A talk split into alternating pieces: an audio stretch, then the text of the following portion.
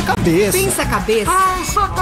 Pensa cabeça. Pensa. Pensa cabeça. Pensa cabeça. Pensa cabeça. Pensa cabeça. Ali também contribuir para desenhar muitas das principais normas que hoje regem a educação básica no Brasil.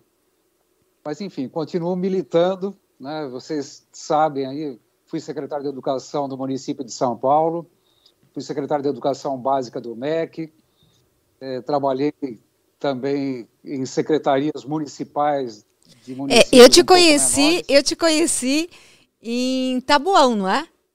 É, acho que foi em Taboão da Serra. Quando eu estava na Microsoft, é. e você me ajudou muito na época com os projetos de educação que a gente estava fazendo do Parceiros da Aprendizagem, com a Fundação Casa. Teve uma série de coisas aí. Acho que foi, a, acho que foi o primeiro contato que a gente teve, foi muito tempo, foi naquela época. Não, e, a, e, o engajamento né, que você fez, porque assim, a gente fala com os professores, né, todo esse engajamento que você mencionou, mas você teve um engajamento com a comunidade como um todo. É, foi, acho que foi o primeiro exemplo que eu tive desse engajamento da, da, da secretaria com a comunidade, com os pais, com, uh, com todo o entorno. Porque é. essa, essa colaboração fez toda a diferença, não foi? Foi. É, ali, diante das dificuldades, nós tivemos que imaginar um processo criativo é, e que teve a participação militante das. É, eu sempre digo que as dificuldades em políticas públicas no Brasil são enormes, mas se a gente ficar é, abatido com a dificuldade, você não faz nada, não se mexe. Os problemas mas nós temos que buscar soluções novas, elas existem. Muito bem. Ô César, você, no início da sua fala, você já falou que educação é uma causa, não é? E aí, ali falando da, da sua experiência em Taboão da Serra, você também disse que ali houve um, uh, uma aproximação com as famílias. Uh, de quem que é a causa e de quem que é a responsabilidade da educação hoje? Ou de quem deveria ser? Bom, deve ser da sociedade inteira, né?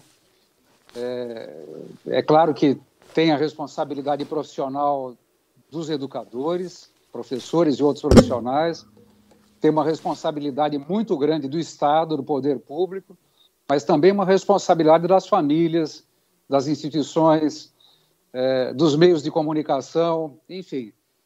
No Brasil, apesar da educação, todo mundo sabe que é importante, mas as elites hegemônicas, as elites dirigentes do Brasil, ao longo de séculos, fizeram da sonegação do direito à educação uma maneira de dominação sobre a sociedade, de exploração contra a sociedade. Não é compreensível nem justificável que um país com tantas condições como o Brasil tem ainda apresente indicadores educacionais tão sofríveis como temos hoje como, como o Brasil. Você acha, você acha então que é um plano? Isso, isso, é, isso é um plano? A educação feita dessa forma, esse pensamento da elite, é, é, é como se fosse um plano para negligenciar a educação da, das pessoas? É um plano estratégico. Né? Hum. Isso aí é, é bom a gente colocar os pingos nos is.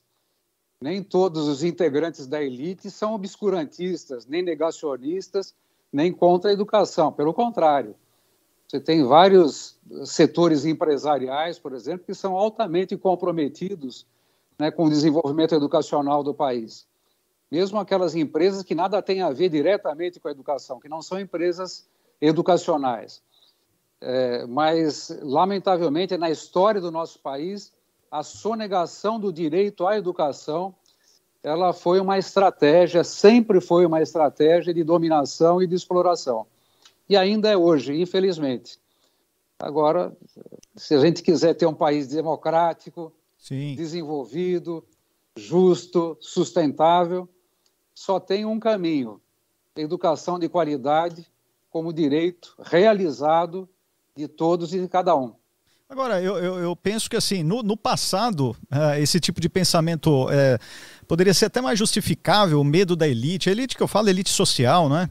a elite econômica, é, esse medo educação para as pessoas e aquelas pessoas, porventura, no futuro, vierem a substituir economicamente essas pessoas. Agora, hoje em dia, isso se justifica? A, a elite tem, tem. Será que tem consciência? O que seria o Brasil daqui 50 anos se a gente igua, uh, tornasse igualitária a educação? É, iria ser um problema sério para as elites? O que, que, que se pensa? Por que, que não se faz direito? Bom, basta ver as estratégias dominantes que nesse momento que nós estamos nos avizinhando das eleições, as, as estratégias de enganação, de mentiras, de fake news, de negacionismo, que são disseminadas na sociedade. E as pessoas compram, vão eleger uma quantidade enorme de picaretas, não todos, porque tem muita gente boa que está concorrendo às eleições, mas certamente nós vamos ter um Congresso Nacional, Assembleias Legislativas, ainda dominadas por é, representantes da população que mentiram e enganaram. Né? E essa mentira e enganação ela só é efetiva porque as pessoas têm poucos critérios de julgamento ainda e de decisão. Isso fez parte, portanto, da história. Claro que está mudando. O que eu estou falando não é uma. Às vezes, quando você generaliza, acaba cometendo injustiças, mas eu continuo a dizer e afirmar que a sonegação do direito à educação é uma estratégia. Por isso que nós investimos pouco em educação no Brasil, por isso que nós não enfrentamos problemas gravíssimos. Olha só, no Brasil, no Brasil, 2022, mais da metade das crianças que terminam o terceiro ano do ensino fundamental, isso depois de estar na escola durante três, quatro, cinco anos, já vem da pré-escola, mais da metade termina o ciclo de alfabetização sem que estejam alfabetizadas. Então, isso é um escândalo. Porque nós temos muitos problemas no país, muitos, difíceis. Problemas estruturais, problemas econômicos, problemas culturais. Agora, dizer que nós somos incapazes de garantir a alfabetização de todas as crianças, sem nenhuma exceção. Olha, é, não estou dizendo que alfabetizar crianças é uma coisa trivial, é, exige competência, dedicação, mas é possível e é necessário. Porque uma criança que não é alfabetizada na idade certa, que é até os oito, nove anos de idade, que é o terceiro ano do ensino fundamental no máximo, ela está condenada a ter dificuldades de desenvolvimento e de aprendizagem para o resto da sua vida. Sem dúvida. Então, agora, nós estamos. Até quando nós vamos naturalizar esse desastre? É. E nós estamos. Hoje nós estamos naturalizando eu, ah, enfim, eu já fui secretário de Educação, né, já, já fui secretário de Educação Básica do MEC, e nós tentamos eh, fazer coisas importantes, como, por exemplo, o Pacto Nacional pela Alfabetização na Idade Certa. Né? Fizemos mudanças grandes na cidade de São Paulo e em muitos lugares. Mas isso depende não apenas de um mandato, né, de um momento. Nós temos que ter uma mobilização de todo o país, a começar do próprio governo federal. Quero aqui dizer com todas as letras: o governo federal hoje é inimigo declarado da educação. Ele é predatório à educação brasileira. Não é o único, está acompanhado por outros também, mas o governo federal, num país como o Brasil, ele deve ser o regente das principais políticas públicas emancipatórias e entre elas está o investimento firme, correto, é, com muitos recursos e com muita efetividade na educação e, sobretudo, naquilo que é fundamental na educação, que é a valorização dos professores. Não se faz educação de qualidade nem aqui, nem em qualquer outro lugar do mundo, sem que haja a valorização daqueles que fazem educação nas escolas, né? que são professoras e professores e demais profissionais da educação. Sim. Ô, ô Gerson, o, o, o, César ele tocou num ponto que a gente, na nossa aqui, ô, ô César, na, nas nossas atividades, é um ponto de bastante discussão, que é o negacionismo, né? Realmente, é. quem não tem uma visão crítica, né, que, que é, que é a, na formação escolar, acaba caindo nessas ciladas, não é mesmo, cara? O, Ger, o, Gerson, o Gerson fica doido com essa é, história o dia inteiro de. a gente combatendo combater negacionismo. É, negacionismo. Porque, no nosso caso, a gente tenta levar a ciência né, de um modo descomplicado para as pessoas, né, para compartilhar isso.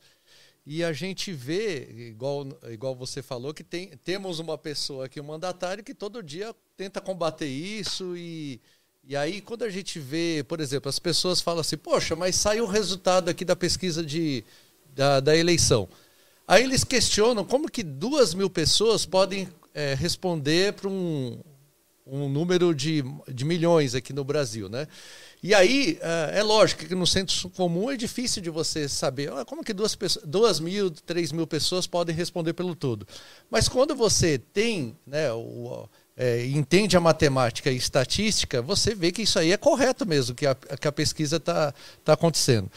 Minha pergunta é o seguinte: não só na parte né, de educação básica, você acha que tem um, digamos assim, para não falar maior assim, tem um, temos uma, uma, um problema intelectual também das pessoas que, que já estão, que têm uma certa formação em combater uma informação que é da matemática, que comprova que a estatística está certa, mas aí começa a combater todas essas informações. É, eu acho que tem uma tem um movimento hoje no mundo, vocês sabem disso, né? Tem gente que defende que a Terra é plana. Né? Sério? Ah, não acredito. Sério? César, se eu disser que um dos vídeos, a gente fez alguns vídeos para a TV Cultura, e a gente tem dois deles que falam sobre a Terra esférica, enfim, falam sobre essas sobre essas questões. Aliás, na, na época que foi feito, nem estava muito em voga essa coisa do negacionismo, né, da Terra plana. Né? Não nada, nada em voga. E aí, de repente, começou... Uh, uh, depois eu vou contar até a segunda parte. É. Mas assim, o que é comentado é, é impressionante. Assim, é uma coisa assim. É, fazendo um paralelo do que você acabou de dizer, a gente imaginou que a gente estivesse avançando na questão da alfabetização. Os nossos números eram ruins, mas a gente vinha avançando. Nós voltamos a discussões básicas que a gente achou que a gente tivesse em algum caminho. É a mesma coisa que acontece. A gente, ao invés de estar olhando para frente, nós estamos discutindo ainda se a Terra é plana. Então fica é quase inviável uma coisa dessa, né? É, acaba sendo uma coisa dogmática, né? Quer dizer, certas ideologias, certas formas de pensamento ultraconservadoras precisam criar, primeiro, inimigos externos, e um dos inimigos é a ciência, é porque a ciência ela é reveladora, né? Ela é antimisticismo, né? ela põe luz onde tem escuridão. Só que essas visões elas trafegam na escuridão, né, para criar mistificações várias e vários medos, né, e, pra, sobre isso elas crescem, né. Bom, mas enfim. É... Bom, essa, essa parte a gente, a gente já sabe. Então, indo para a próxima etapa, né? O Gerson bem colocou, né? A dificuldade da gente ler as amostragens, a dificuldade de compreensão e as pessoas usarem exatamente o desconhecimento da maior parte para né, tentar conduzir uma massa que não está pensando, né? Ou que está ainda em formação, que precisa ser formada. Mas uh, você teve uma, uma experiência longa é, na educação básica, né? como secretário municipal, diretor da educação básica. E, a, e aí você teve, por 12 anos, uma, uma liderança muito grande, é, principalmente nas questões do ensino médio, que é também a, a, a área aí de formação, tanto o Gerson quanto o Daniel são professores do ensino médio, eu queria que você falasse um pouco desse, dessa primeira etapa, né? desse primeiro ensino médio, antes do novo ensino médio, e agora nosso questionamento sobre o ensino médio. Bom, o ensino médio é a última etapa da educação básica, que começa com a educação das crianças com um, dois anos de idade, na creche, depois tem a pré-escola, ensino fundamental e ensino médio, né, que tem aí uma trajetória de pelo menos 12 anos de educação.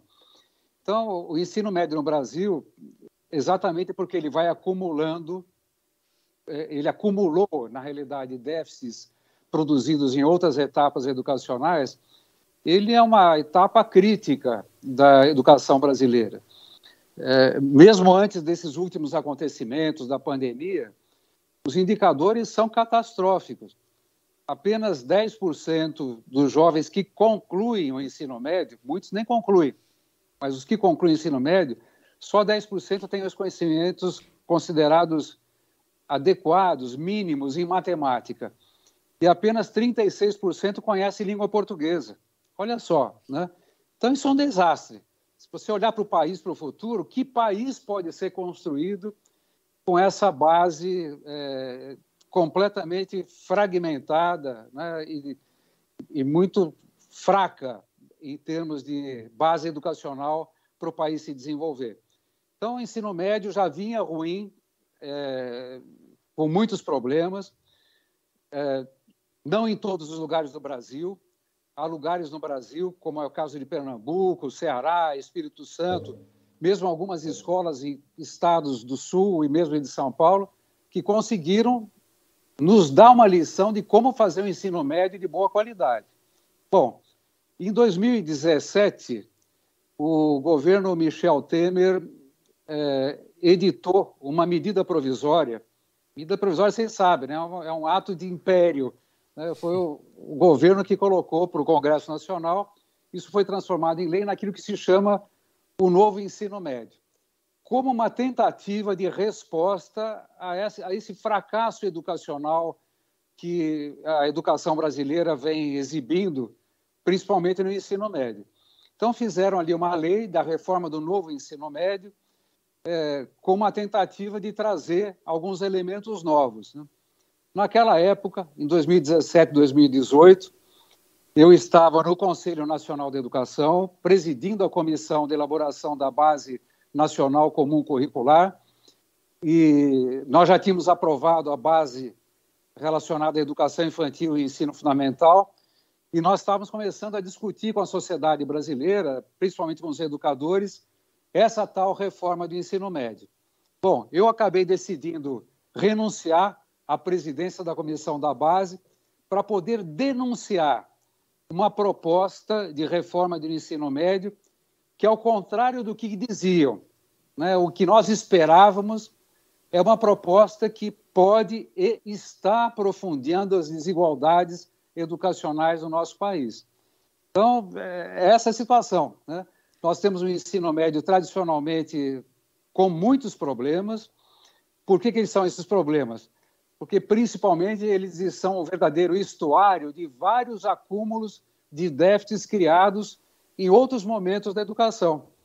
Como é que você pode ter um ensino médio de boa qualidade quando jovens nessa faixa etária, 15, 16, 17, 18 anos, ainda não sabem ler e escrever?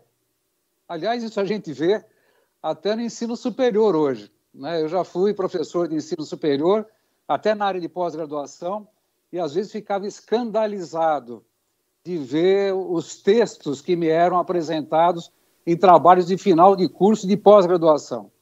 Então, os problemas que eu estava falando de alfabetização, né, que estão acontecendo hoje, eles vão se acumulando né, em déficits e déficits e déficits no ensino médio. E um dos problemas, Ana, é, é, que a forma como o ensino médio brasileiro é organizado, ele é muito fragmentado de um lado, com muitas disciplinas, que não tem problema de serem muitas, mas é que elas não se conectam né, num ensino que seja significativo para a juventude. Então, essa, então, essa, essa foi essa foi a sua, pelo menos esse foi o olhar, estou trazendo aqui também para o mundo, para quem está nos acompanhando e que tem menos conhecimento em relação à educação, quando se pensou no novo ensino médio, apesar das, dos caminhos tortuosos, ele foi exatamente com uma tentativa de focar é, em língua portuguesa e matemática e trazer mais significado a essa, essa segmentação toda. E, e, esse foi o grande desa desafio que as pessoas vivem e a gente vive hoje um, um, um novo fracasso dessa reorganização do ensino médio. É isso? É isso. Primeiro que língua portuguesa e matemática são matérias, são disciplinas da maior importância. Só que elas não param em pé sozinhas.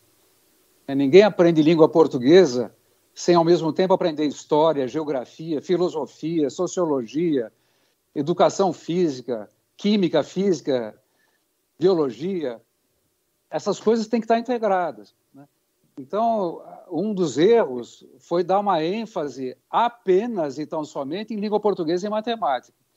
Todas as demais disciplinas foram juntadas nesta proposta do ensino médio naquilo que eles chamam de áreas de conhecimento.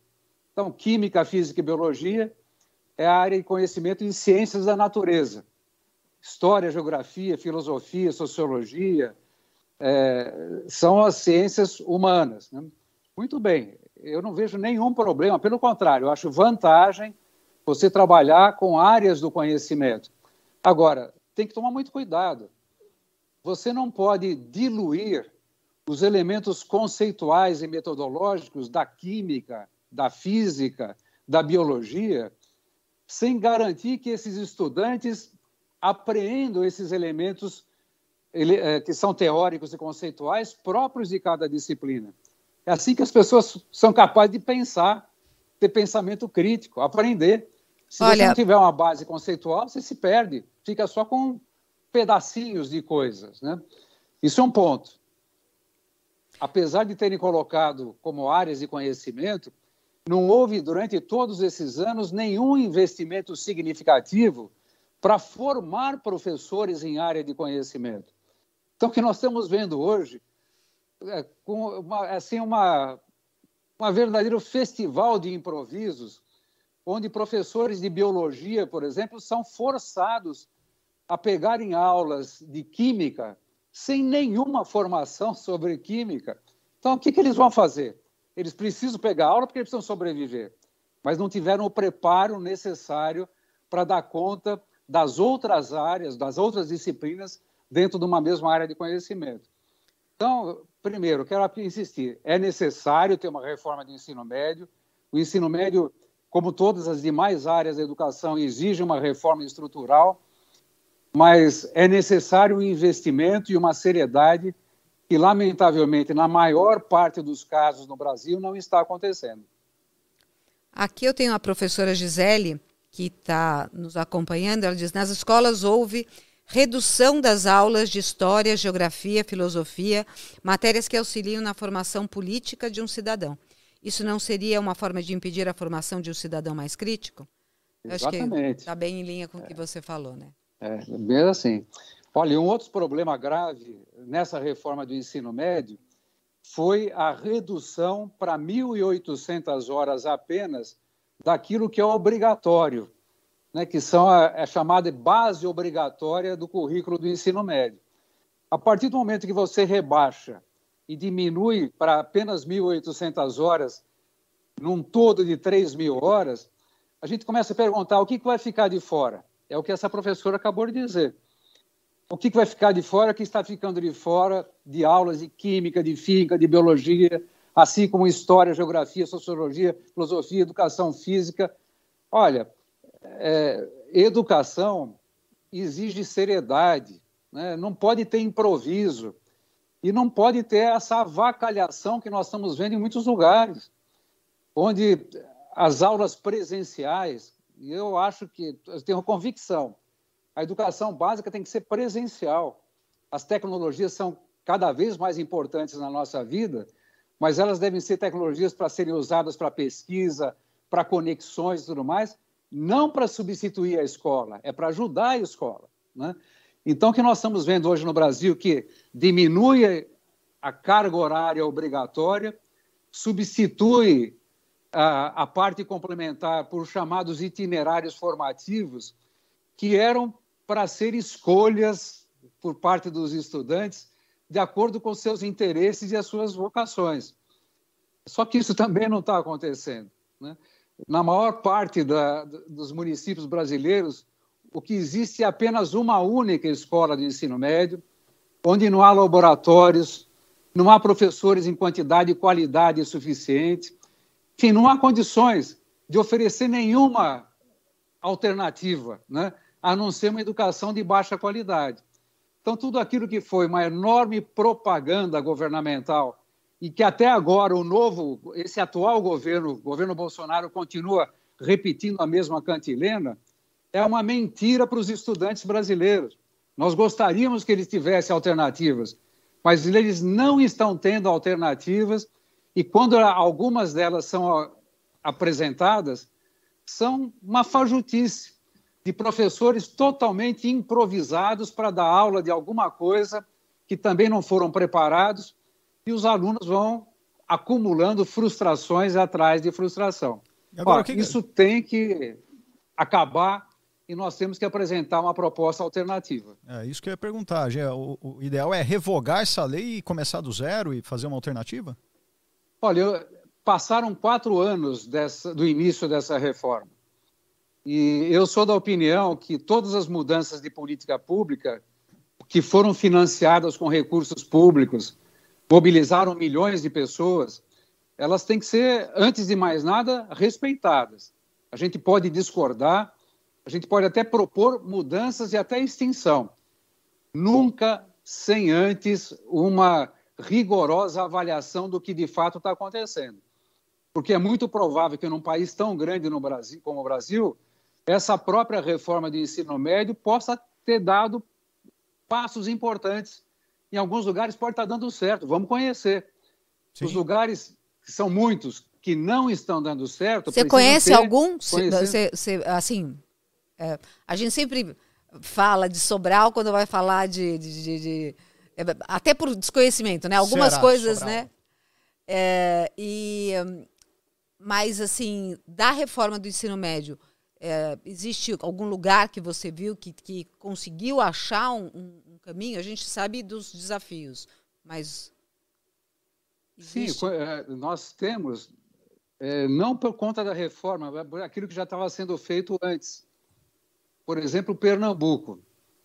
O estado de Pernambuco iniciou há alguns anos atrás, tem aí pelo menos uns 10, 12 anos, uma reforma do seu ensino médio, né? E apostou muito em escolas em tempo integral, com a presença de professores fixados naquelas próprias escolas e com uma série de possibilidades de, de orientação curricular de acordo com a vocação dos alunos, os seus interesses e tudo mais. Bom, quando chega a reforma de ensino médio, essa escola pernambucana, ela assume isso com tranquilidade e vai para frente praticamente continuando o que estava fazendo. Uhum. É, então, vai bem base, lá. Né? É então, vamos aprender com quem está fazendo com sucesso, né? E, portanto, não se trata apenas de uma, de uma revogação, né? eu acho que a proposta de ensino médio tem que ser mudada, né? eventualmente até eliminada, substituída por outra. Nós não podemos simplesmente revogar sem ter alguma coisa bem sólida para substituir. É engraçado, né? Porque o Nordeste, ele sempre foi e ainda é negligenciado em muitas áreas e de lá, muitas inovações na área da educação a gente escuta falar de, do, do Nordeste, né? É, a Ana deu exemplo aqui de, de, Sobral, no Ceará, que assim é um ponto importante. Você está trazendo o exemplo de Pernambuco. Eu acho isso é, bem interessante, né? Para se olhar. O, o, o César, você disse que assim a, a, o ensino básico tem que ser presencial. O que, que, você acha desse, desse movimento que é até apoiado pelo governo federal do homeschooling, né? Até para as pessoas entenderem que é aquela educação que se faz em casa, né? Então o Estado te dá o direito de educar seu filho dentro de casa sem frequentar a escola. O que, que você acha disso? Sou totalmente o contrário. Hum, por quê? A escola, a presença da escola, frequentar a escola e, portanto, um ambiente plural é absolutamente necessário para o desenvolvimento de uma criança e de um jovem, e é um direito dela. As famílias devem apoiar as escolas, mas não substituir as escolas. Olha, eu estava no Conselho Nacional de Educação quando essa, essa pressão pela educação domiciliar começou a ganhar muita força no Brasil. E nós recebemos, fizemos audiências públicas né, com esse pessoal que defende a educação domiciliar. E eu tive a oportunidade, inclusive com a ajuda de um jornalista muito competente, de saber quem eram essas pessoas que estavam defendendo o homeschooling lá no Conselho Nacional da Educação. Eles queriam que nós mudássemos lá, né? abrindo a possibilidade para que as famílias pudessem fazer educação das suas próprias crianças e jovens. Olha, esse é um, é um movimento internacional de extrema direita que atende aos interesses de certas organizações, principalmente religiosas, mas não só, que pretendem a autorização legal para formarem quadros puros para suas próprias igrejas ou organizações eh, fechadas. Para essas organizações, o fato de um jovem ou uma criança conviver com outras é um perigo, porque eles, eles querem formar quadros absolutamente fechados com os dogmas dessas próprias organizações. Então, todo o movimento do homeschooling, que as pessoas falam, ah, liberdade das famílias educar os seus próprios filhos e tudo mais, isso é mais uma balela, porque na realidade é o interesse dessas organizações, em geral de extrema direita, ultraconservadoras, na tentativa de ter a desobrigação legal de colocar crianças e jovens no convívio com outras crianças e jovens. E mesmo que seja uma escola particular, a, a vivência entre elas sempre é um experimento de pluralidade e de diversidade. Eles não querem isso. Né? Então, o governo federal atual, o governo Bolsonaro, que patrocina a ideia do homeschooling, né, na realidade atende mais uma vez os interesses da sua base, a sua base organizacional, que está ligada a organizações ultraconservadoras, reacionárias e extrema-direita, que é o que sustenta esse governo. E eu vejo um outro problema aí também. Por exemplo, se cada um vai, vai ensinar dentro de casa, então eu posso falar que seno ao quadrado mais cosseno ao quadrado não é um, ou a soma dos catetes não é da hipotenusa. Mas não pode é acontecer. Um? Mas é um? Não, então, mas é. não, não tô pode brincando, acontecer. Uma, uma, piada, né? Lógico que é um. Não pode acontecer isso, é. e aí a criança chega, não, triângulo retângulo não é um triângulo com 90 graus. Como que, como que pode, pode acontecer isso também? É, por mais que você tenha uma ou outra família até preparada para fazer um, um trabalho educacional, é, enfim, e que possa ter, inclusive, depois alguns testes, né? algum controle, alguma avaliação feita pelo poder público, o que nós temos sempre que entender é que as pessoas se desenvolvem de um, na, na sua convivência coletiva. Mesmo quando as pessoas falam, hoje em dia, virou, virou moda, né? Essa história de projeto de vida. Em muitos lugares se fala, ah, projeto de vida. Tem aula de projeto de vida. Bom, é, uma coisa que nós precisamos entender, desde sempre, não há nenhuma conquista individual que não tenha sido produzida com a colaboração de muitas outras pessoas. Então, a ideia de individualismo né, ela tem que ser combatida, principalmente na educação básica. E nós temos que criar uma, uma educação que seja significativa, interessante, é, que diga respeito à vida dessa juventude toda e que eles possam construir isso, tudo isso de uma maneira colaborativa, juntos, inclusive convivendo com a sua diversidade, diversidade de interesse, de inclinações, de pontos de vista, de capacidades, auxiliarem uns aos outros. Isso é uma escola que dá certo. As escolas de Pernambuco que nós estamos usando como exemplo têm dado bons resultados porque elas são assim. Elas são diversidade, elas são presenciais, elas respeitam as diferenças, elas colaboram uns com os outros e todos com seus professores. Enfim, é isso que faz com que a educação avance. É, e assim, o, o Brasil é tão diverso né? Um, poucos países são tão diversos quanto o nosso, aproveitar isso, a gente seria uma potência muito grande. Ana, você vai fazer a próxima pergunta? Só, só para complementar, para não sair desse assunto, o Gerson deu o exemplo da matemática, né, Gerson? O teorema de Pitágoras, eu achei impossível os caras falarem que não é daquele jeito. Agora. Ué, se a Terra não é redonda, como é que é impossível o cara pensar, não? Ah, não. mas a matemática, não sei, a matemática é. Agora, uma coisa que eu tenho certeza, até o, o César pontuou bem, né, porque é, existe muita questão religiosa por trás disso, é a questão que na biologia sofre muito, que é o ensino da teoria da evolução educação, né? Ah, sim. Pois é, eles não, não querem ensinar isso nas escolas. Tem movimentos muito fortes, né, contra, contra essa, é, contra a ciência, contra, enfim, esse, essa temática. Eu acho que, que esse, esse, é um ponto importante para você comentar. Uh, essa questão da, Porque isso, existem as escolas uh, nessa linha, né? Escolas religiosas que apresentam a evolução de uma outra maneira. Como, como é visto isso? É, ela, nós temos no Brasil algumas coisas que foram conquistadas recentemente. Uma delas é a Base Nacional Comum Curricular.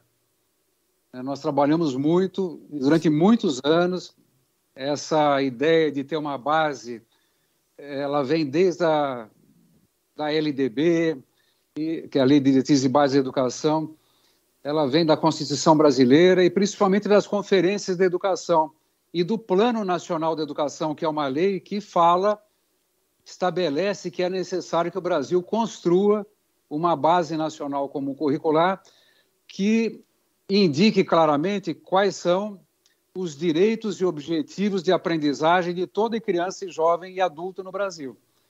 Isso está posto, nós fizemos. Base, a Base Nacional Comum Curricular ela ainda tem os seus defeitos, as suas incompletudes, mas é uma expressão de direito. Né? E, e ela está lá. Não tem nada na Base Nacional Comum Curricular, como direito de aprendizagem, que, que tenha negacionismo. Pelo contrário, ela pode ter falhas, mas ela não nega a ciência, né? ela não nega a evolução. E ela não permite, a partir do momento em que ela estabelece direitos, que nenhuma escola pública ou privada ameace o direito de uma criança e de um jovem de compreenderem que a evolução das espécies é algo que a ciência explica e que não é um dogma religioso que vai explicar esse tipo de coisa. Então, a mesma coisa os livros didáticos, a formação de professores. Quer dizer, nós temos problemas de educação no Brasil, mas nós avançamos em alguns pontos. Entre esses pontos, foi o enorme trabalho que milhares e milhares de educadores tiveram no Brasil de construir essa base nacional comum curricular, que é a expressão obrigatória dos direitos de aprendizagem e desenvolvimento de toda criança, jovem e adulto no nosso país. E fora o que ela é didática, né? Porque assim, mesmo para leigos, né, quando você lê a base, né, o Daniel e eu, a gente vive mergulhado aí em várias, em várias áreas, ela é extremamente clara. Né? É, é, é uma, é, ela orienta de uma maneira muito transparente como é que você pode e deve aplicar a, essas orientações. Agora, César, a gente fala, a gente sabe os desafios. Vai, nós estamos vivendo um momento de, de transição para um novo governo. E concretamente, neste momento, né, que ações a gente teria aqui objetivas para o ensino médio? Bom, vou falar até para a educação em geral. Né? A primeira delas, o Brasil tem que tratar a educação como prioridade estratégica. E quando a gente trata como prioridade estratégica, significa coragem de colocar mais recursos na educação. Nós investimos ainda muito pouco na educação no Brasil. E colocar mais recursos na educação significa, em primeiro lugar, formar melhor professores, valorizá-los do ponto de vista da sua carreira e também dos seus salários. Nós estamos falando de professores da educação básica e também de professores da educação superior. Isso é fundamental, mas não basta. Temos mais coisas a fazer nós temos que garantir que, nesse momento que nós fomos duramente impactados pela pandemia, que o governo federal, principalmente, coordene, junto com estados e municípios, um amplo programa de apoio, de maneira que nenhuma criança e nenhum jovem no Brasil venha a ter sequelas permanentes em relação a perdas educacionais que foram vivenciadas no período da pandemia. Então, é buscar essas crianças e jovens que se afastaram das escolas, ou que perderam dois ou mais anos de escolaridade e que não podem carregar esses déficits para o resto da sua vida. Mas dá tempo? Então, dá, dá tempo hoje de, de, de retomar essa, essa, essa defasagem? Precisa. Nós não podemos nos conformar que brasileiros, crianças brasileiras, sejam crianças, jovens e adultos depois com déficits educacionais para o resto da vida. Então, é que é necessário um trabalho de reorganização dos tempos e espaços educacionais para que esses déficits sejam eliminados né? e que o progresso educacional possa se dar. Então, isso significa um trabalho coordenado né, de uma reestruturação dos projetos educacionais do Brasil, né, com, que ele seja inclusivo, de boa qualidade. E um outro ponto que eu considero absolutamente fundamental é investir fortemente na formação inicial dos professores. Veja que essa é uma providência que também tem sido negligenciada não apenas por esse, mas por muitos governos. Os professores de educação básica no Brasil estão sendo muito mal formados. Nesse instante, quase 70% daqueles que estão se preparando para ser professores daqui a pouquinho, que estão fazendo os cursos de pedagogia e outras licenciaturas, 70% estão estudando, frequentando cursos à distância, 100% à distância, em instituições, eh, a maior, maior parte das quais de baixíssima qualidade. Ou seja, nós estamos formando professores ruins que não terão condição, senão de reproduzir as suas próprias deficiências formativas dos seus alunos. Então, isso tem que terminar. Nós temos que fazer que a formação inicial e continuada de professores no Brasil seja prioridade, e nós sabemos fazer. Temos grandes universidades, sabemos o que significa um professor de qualidade e o que ele precisa ter na sua formação. Agora, isso representa mais e mais e mais investimentos, não apenas de um governo, mas de governos continuados. Agora, o investimento, a educação é um dos maiores orçamentos do país. Uh, o que que é, só ter dinheiro funciona? Porque assim, é, você fez parte do governo Dilma, o, o PT ficou no governo durante 12 anos, né? Foi isso? Foi, Foi isso. É. Uh, as bases que foram construídas lá, é, elas, elas são descartadas? O, porque assim, só ter dinheiro, eu, eu, não vejo assim, só o dinheiro como uma. só um investimento. Com, existe uma. Porque assim, a, a, alternância no poder, eu, na minha opinião, acho que é desejável é, não é, para governos sérios, né? Não, é, alternar entre governos sérios, entre pessoas sérias. Agora, alternando o governo e mudando tudo e pegar o dinheiro e deslocando para outras prioridades, né, mesmo dentro do, da educação, você acaba num, a educação é de longo prazo, né? Será que só o dinheiro vai fazer a, a, a mudança é. que a gente precisa? Não é só o dinheiro, mas ele é essencial. O Brasil investe cerca da metade em matéria de educação, principalmente a educação básica, do que se investe nos, nos países da OCDE, né, que são os países desenvolvidos. E olha que nós temos déficits acumulados que nós precisaríamos ter mais recursos do que eles para poder vencer esses atrasos que foram acumulados durante décadas. Né? Então, é mais dinheiro. Agora, é investir mais e investir melhor. Então, esse melhor é que é talvez o segredo dessas coisas. É garantir, ao investir melhor, que nós não reproduzamos em educação as desigualdades sociais que o Brasil tem. Nós temos escolas brasileiras que não têm água encanada, que não têm banheiro. Algumas delas não têm luz elétrica. Quer dizer, é inadmissível que esse quadro continue no país. Então, investir melhor significa investir com equidade, garantir que todos, sem exceção, tenham as condições básicas para oferecer qualidade em educação para todas as crianças, jovens e adultos. Então, isso é uma maneira de você investir recursos que precisam ser melhores e maiores, mas com qualidade, né, com efetividade. Outro ponto importante: é necessário investir no equipamento das escolas, mas o mais importante, como eu já dizia, é investir nos próprios professores.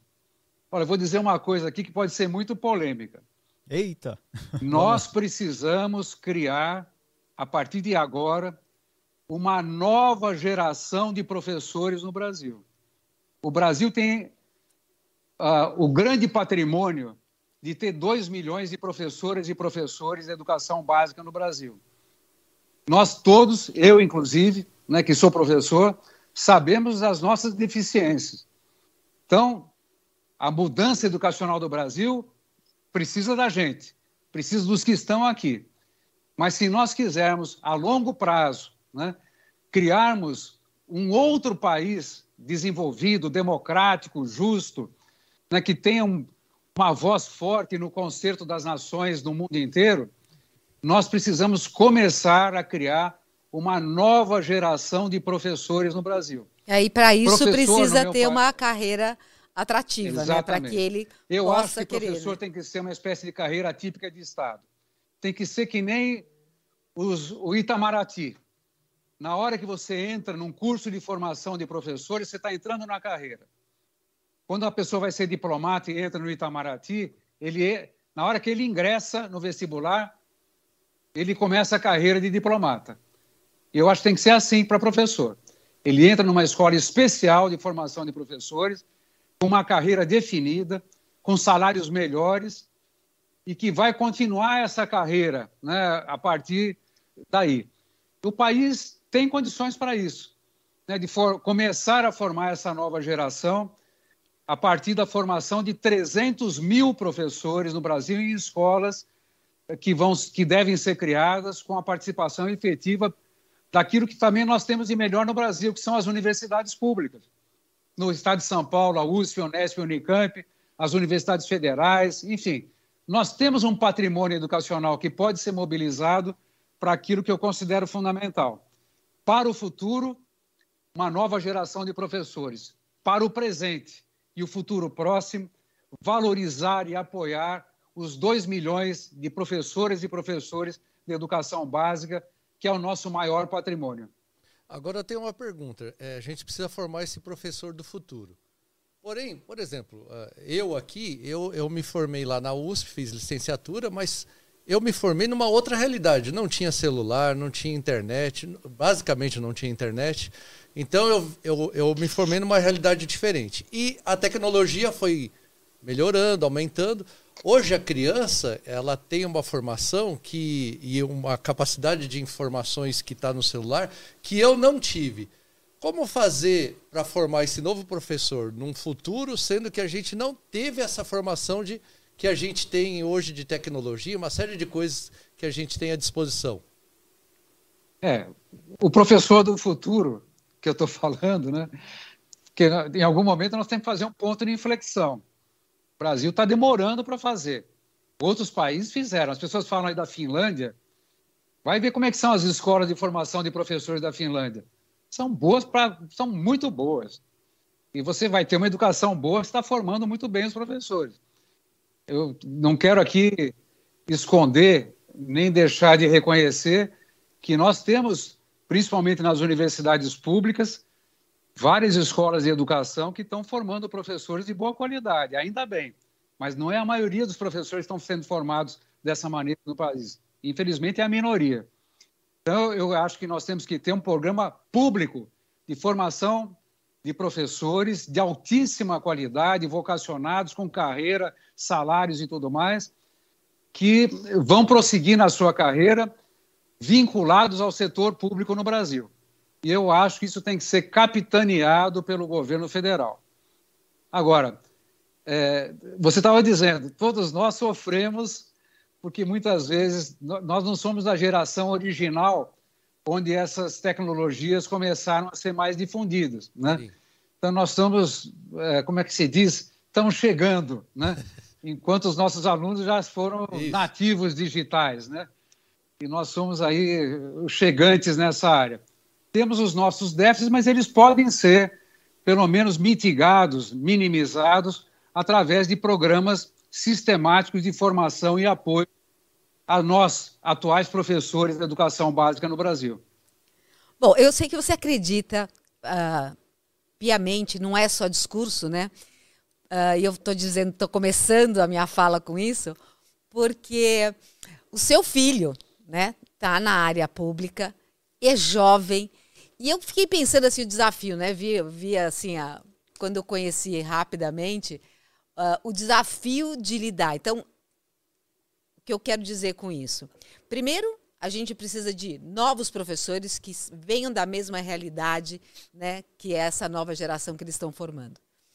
Uh, bem formados. Mas existem é, os desafios de professores jovens ou administradores jovens, como seu filho, é, de lidar com esse legado dos professores mais experientes. Esse também é um outro desafio da gestão enorme, né? Dos mais jovens ter que mudar aquele status quo. É, o que você está falando, os meus filhos, né? O Caio e a Júlia, eles são exemplos de pessoas que não não foram no conselho do pai. Eu falei, oh, você, vê se algum de vocês vai ganhar dinheiro na vida. Mas eles foram para a educação, ainda bem, né? Eu, eu tenho muito orgulho deles. São duas pessoas ótimas e eles acabaram desenvolvendo uma qualidade que eu considero essencial. Primeiro, que eles não têm arrogância. Segundo, que eles sabem ouvir. E mais do que saber ouvir, eles sabem aprender com as experiências diversas é, daqueles que têm trabalhado já, já há muitos anos né, na área da educação. É, ao, mesmo com as nossas deficiências, as deficiências que os professores brasileiros têm na sua formação é, original, mas é, os professores sabem muitas coisas, né? Então, respeitar esse conhecimento, colher esse conhecimento, né? E colocar a serviço da educação de qualidade, eu acho que esse é o, é o mistério que não é mistério, né? É aquilo que nós podemos fazer. E eu, eu tenho exemplos pessoais. Quando eu estava no Ministério da Educação e coordenei a implantação do Pacto Nacional pela Alfabetização na Idade Certa, nós nos valemos principalmente da experiência de professoras e professores alfabetizadores que foram ajudar no processo formativo milhares e milhares de outras professoras e professores. Então, a riqueza está na nossa rede. Né? Então, nós temos que ter a sabedoria e a humildade de reconhecer todo o conhecimento acumulado com os professores e professoras do nosso Brasil. Olha só. Amádio Grau tem uma pergunta aqui do nosso chat. O ensino híbrido é uma realidade nas universidades. Você acredita que esse, esse método é eficaz? É, no caso das universidades, é, é, esse é um recurso que tem sido cada vez mais comum, né? A, o híbrido no sentido que combina atividades presenciais com as atividades remotas, tudo mais. Enfim, a mediação pelos recursos tecnológicos ele vai ser cada vez mais presente. Eu apenas insisto que na educação básica ela tem que ser presencial, porque muito daquilo que, olha, é um testemunho que eu, você, todos nós aqui podemos dar muito daquilo que nós aprendemos na escola de educação básica, no nosso curso médio, no ensino fundamental, na educação infantil, são conhecimentos que nós desenvolvemos na interação com os nossos colegas.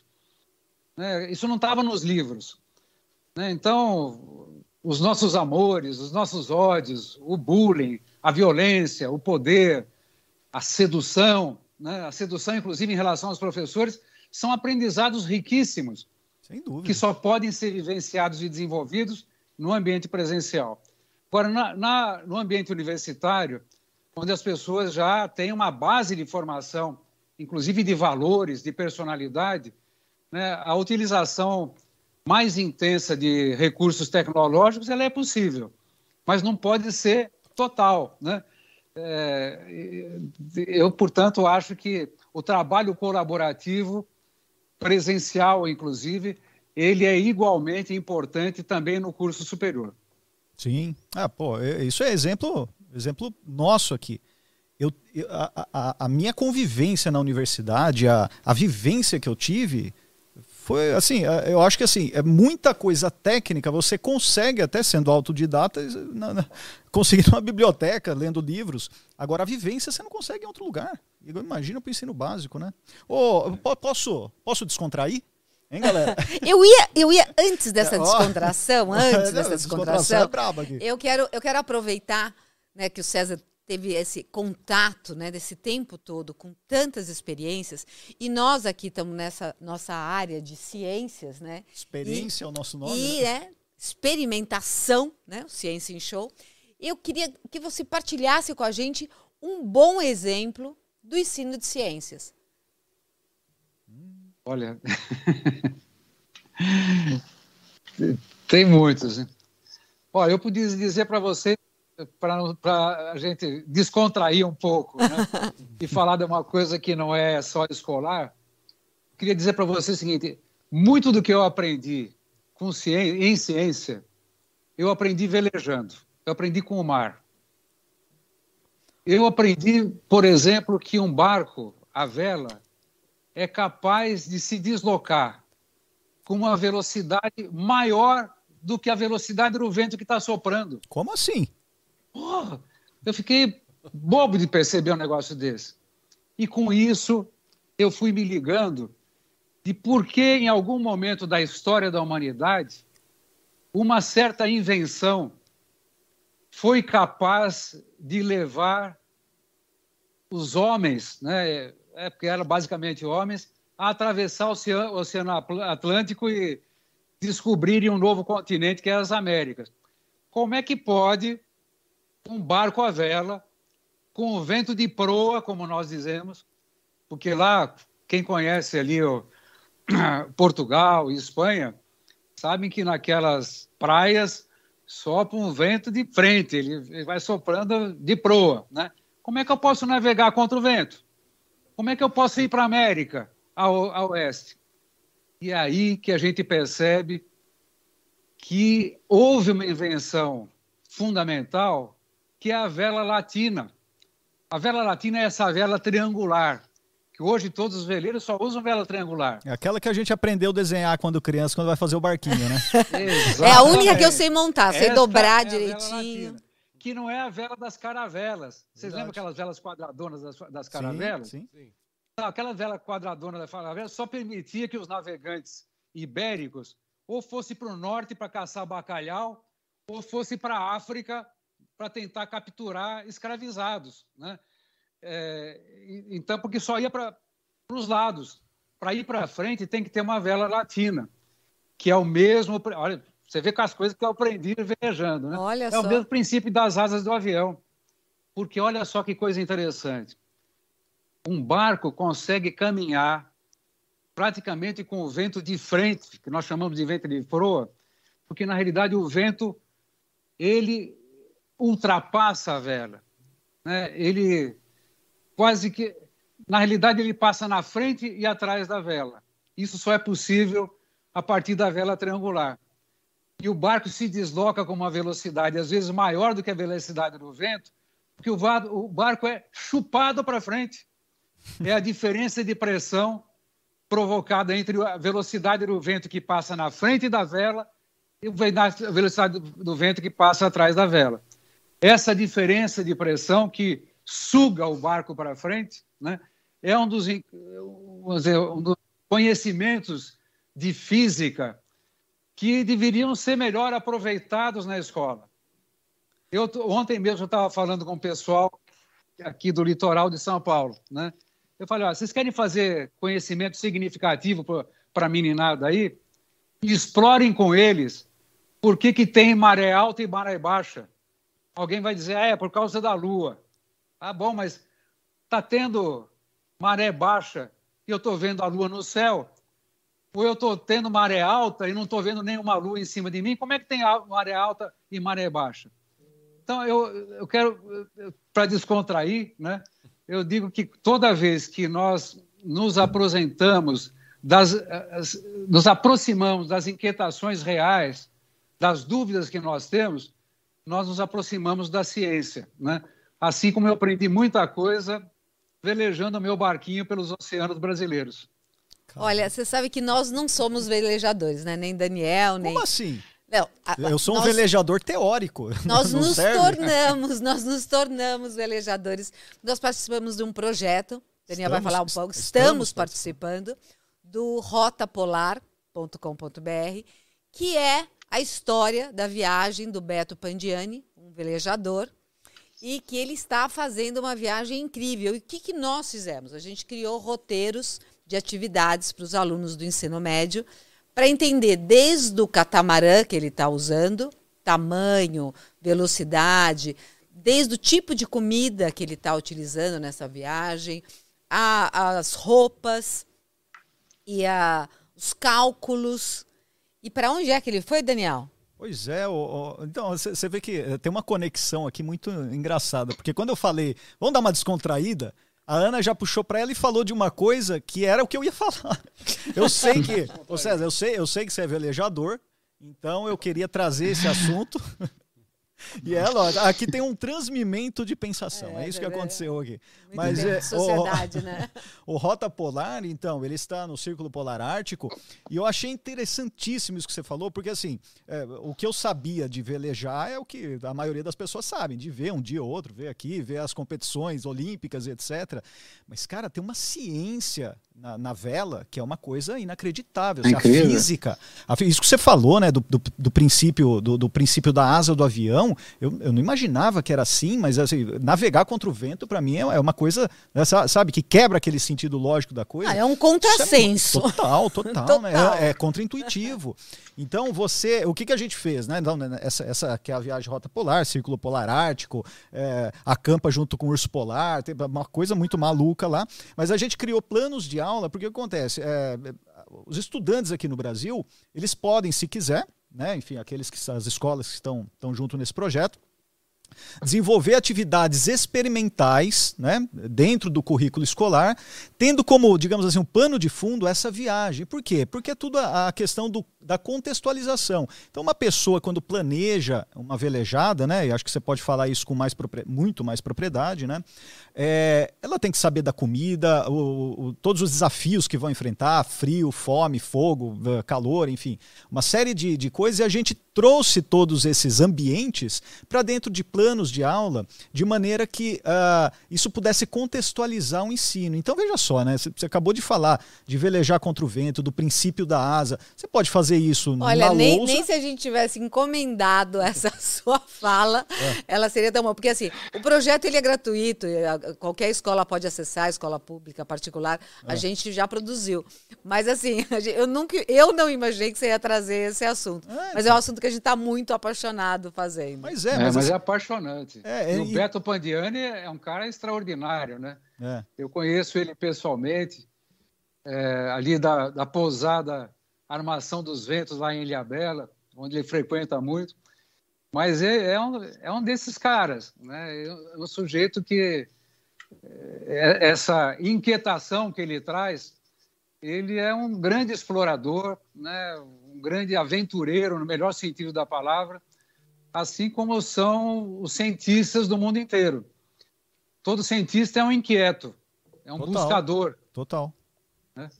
Agora você, além de física, ô César, o que, que você aprendeu em velejada? Conta aí uma aventura muito, muito maluca aí.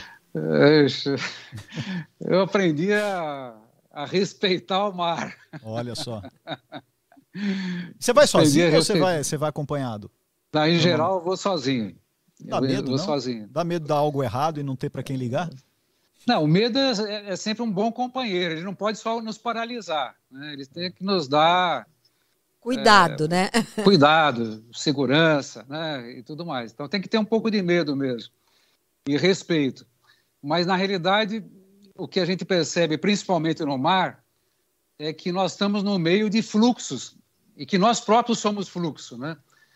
Então, você tem um fluxo do vento, das ondas, né, das marés, é, e quando a gente deixa, da mesma maneira que a vela latina, né, ela, ela acaba fazendo, de, de alguma maneira, que o vento acabe atravessando, nós né, não é só aqueles que estão no mar.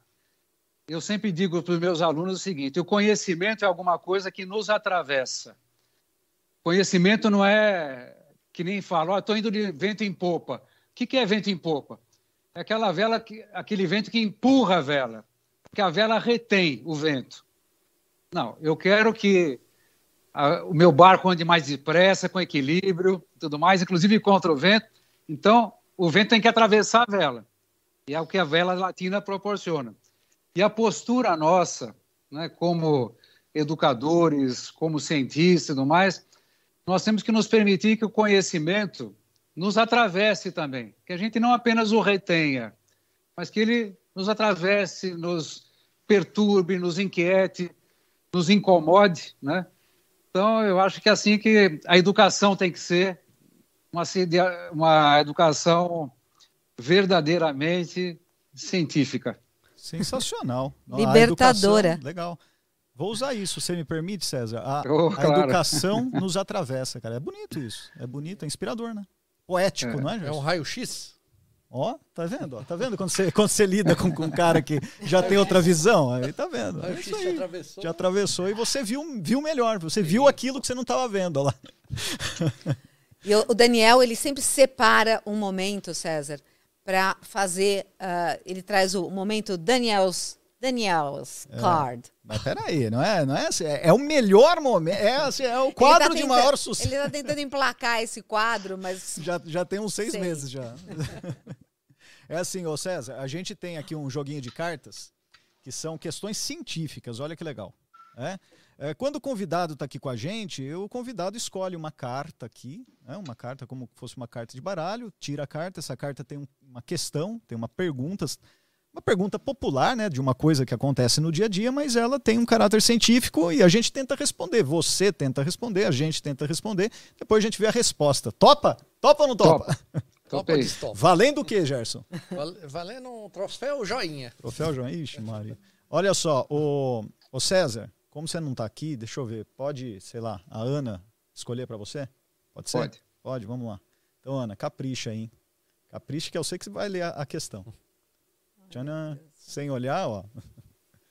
Ixi, essa é difícil, hein, Ana? Nem vi ainda, mas acho que é. Qual é a pergunta de hoje para o quadro das, das questões? parece piada. Tá brincando? É, por que, que o Polo Sul é mais frio do que o Polo Norte? Jura que é essa a pergunta?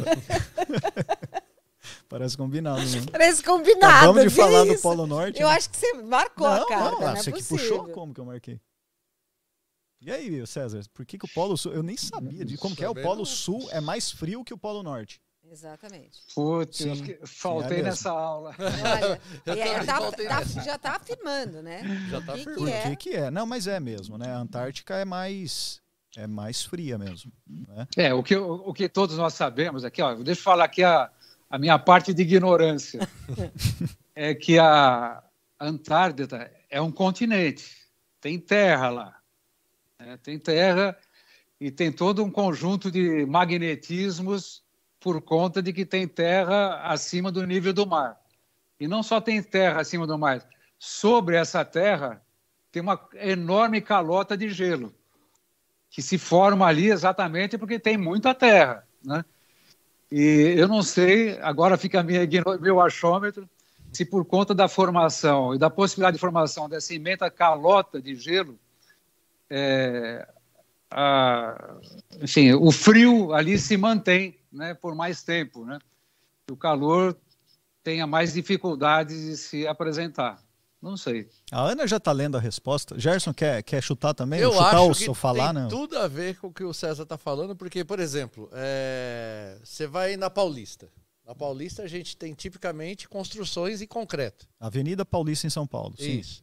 E aí você dificulta a ação da convecção, porque você tem o mesmo material, então você não tem, não tem trocas de calor, fica lá A aquele. convecção por quê? Ué, porque não, não tenho diferença de material, tá tudo, tá tudo, tudo quietinho.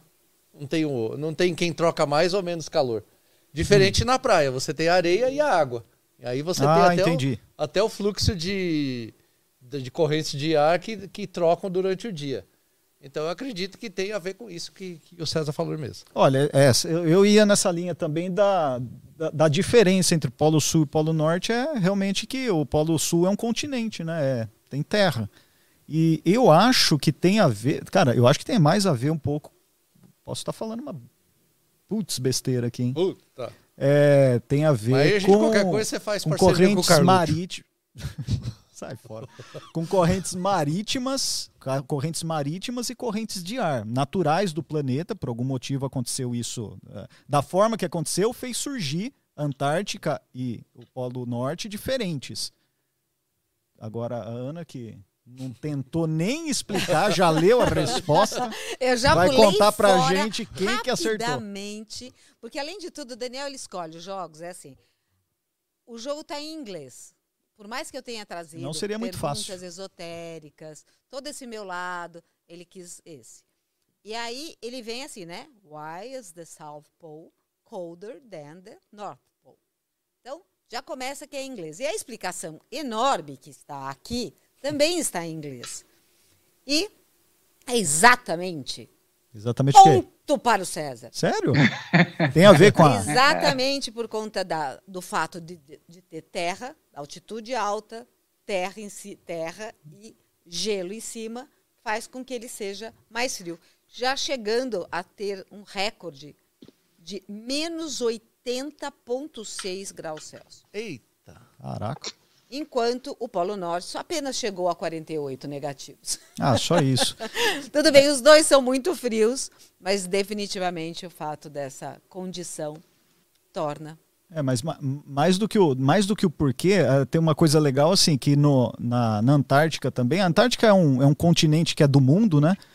É, e ele e lá se faz muita pesquisa também de furar aquele gelo, né? Fura o gelo e pega uma camada, sei lá, de 5, 10, 15, 100 metros de gelo para analisar, porque como o gelo é formado por deposições ao longo de milhares de anos, aquele gelo que está lá embaixo, ele tem aprisionado moléculas que estavam na Terra, sei lá, milhares, milhões de anos, né? Então você consegue, legal isso, né? E, o, e você vê, o César falou, poxa, essa resposta eu não sei, eu vou chutar, mas olha como é legal, né? Porque assim, nenhum de nós sabíamos, aliás, nem é a nossa área de atuação aqui, mas a gente começa a pegar a referência, por quê, né? A gente tem uma visão crítica das coisas e começa, por quê? Porque a nossa educação de base foi solidificada, né? E aí você foi tem sólida, né? repertório para fazer Para fazer analogias, né? comparações. cruzamentos, É. muito legal. Parabéns, César, olha só. foi Oh, uma obrigado. Ótima resposta. Ponto. Ponto, né? Ganhou o troféu, Gerson? É, ganhou. E eu tenho uma perguntinha pro César também, que sempre eu faço uma pergunta final. Ixi, E agora eu quero fazer uma perguntinha daqui. Mas porque nós estamos no final? É, não, estão quase chegando no final. Estamos chegando aqui no final. César, é o seguinte, Nossa, deixa eu fazer uma perguntinha, que ontem eu fiz até a perguntinha pra Ana, ela achou meio estranha a minha pergunta, mas Ixi, lá vem. semana passada, né, a gente ficou sabendo aí de um caso que uma filha se juntou e tentou dar um golpe numa mãe de mais de 700 milhões de reais. Todo mundo viu essa notícia. Aí, eu não me lembro qual o jornal, o jornal deu a manchete assim: falsa vidente colabora com a filha para dar o golpe na mãe. Pleonasmo. Você, você viu algum problema nessa, nessa manchete? Pô, desculpa, era isso que você ia perguntar e eu já. Você já estragou a hora. É, Foi mal, eu não sabia que era Aí, essa a ó, pergunta. é, então, é, E eu deve ser- falei, eu falei, é uma vidente, então. falsa, porque Ué, tem mas- vidente boa. Tem Então vai, vidente vai, desculpa, então? O que, que você acha dessa, dessa chamada? É, Nossa, estraguei sua piada. é, realmente você, você entregou tudo, né? É, é, Ele deve ser vidente. entregou. Esse cara deve ser vidente também. É, mas enfim, tem muita gente disposta a se enganar, né? Inclusive para enganar os outros. Sim. E, então, eu acho que essa, o espírito desse programa que eu tive muito, muita alegria de estar com vocês, né? Que eh, enaltece a ciência, o conhecimento e tudo mais, é para que a gente tenha mais cientistas e menos videntes. Embora Boa. todos nós sabemos que muito da ciência começa Derivou, né? com uma boa intuição. Intuição não quer dizer vidente, né? Intuição, na realidade, é aquele tipo de conhecimento que a gente não sabe muito onde está, mas ele é muito forte dentro da gente. E muitos cientistas caminharam nos seus trabalhos, nos seus projetos, nas suas descobertas, porque não desprezaram a sua intuição. Olha, eu agradeço muito a oportunidade de estar com vocês. Eu estou até falando tchau aqui, porque o meu telefone aqui, que eu estou falando pelo celular, está dando sinais que a bateria está terminando. Então, antes que faça assim, pluf. Eu Obrigado, viu? adorei te rever, mesmo que virtualmente. Mas a gente vai combinar aqui um café com, com a equipe. Obrigada pela sua disponibilidade, ah, por partilhar essas ideias e a importância que tem a educação e essa sua história tão comprometida nessa área. Que a gente tenha ótimas notícias aí para frente de outras eh, grandes implementações aí que, que a gente e o Brasil precisa tanto. Obrigado, Ana. Obrigado, Daniel. Obrigado, Gerson. Até a próxima. Parabéns pelo trabalho. Muito obrigado, valeu, até a próxima. E você aí em casa, não se esqueça, toda sexta-feira, uma da tarde, é uma hora? A uma, da uma- hora da uma hora tarde, da tarde. ao vivo, Ao vivo. sempre. E depois, se você perdeu, vai estar tá no YouTube do Ciência em Show, Ciência em Show Oficial. Então acessa lá. E aí tem os cortes também, porque a gente vai pegar esses grandes momentos, essas falas do César, e vai deixar ali para a gente uh, falar bastante sobre o tema e rever esses temas tão importantes. Então, se inscreve, se esse show oficial, vai ter o Instagram Pensa Cabeça. Fica com a gente que tem muita ciência e muita conversa. Muito bem. Valeu, César Calegari. Um Aê! abraço. Aê! Até a próxima. Até a próxima.